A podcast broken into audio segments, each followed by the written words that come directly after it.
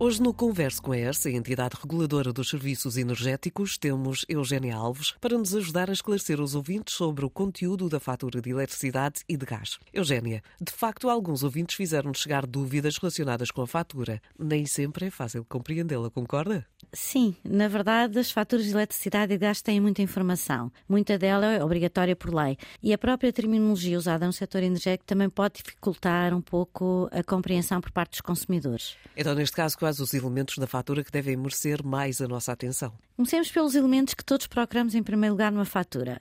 O valor total a pagar, naturalmente, e logo a seguir a data limite de pagamento da fatura, os meios de pagamento ou a data do débito bancário, se for o caso. Estes aparecem logo na primeira página da fatura em lugar de destaque.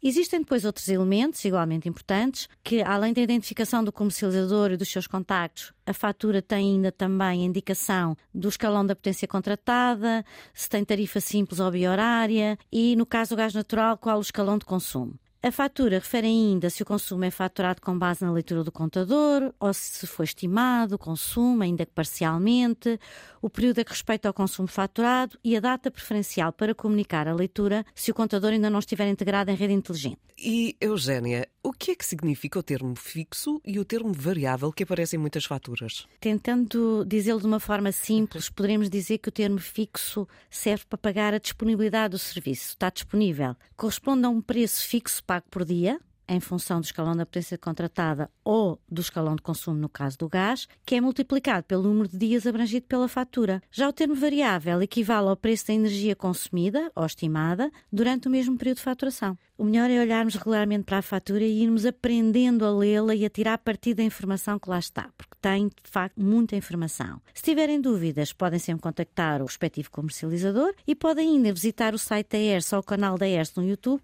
e ver o nosso vídeo Como Ler uma Fatura de Eletricidade e de Gás Natural. Obrigada, Eugénia. Lembramos que se tiver mais dúvidas sobre este tema ou sobre outros assuntos relacionados com a eletricidade, o gás ou a mobilidade elétrica, converse com a ERS, enviando o um e-mail para conversa antena1.ers.pt.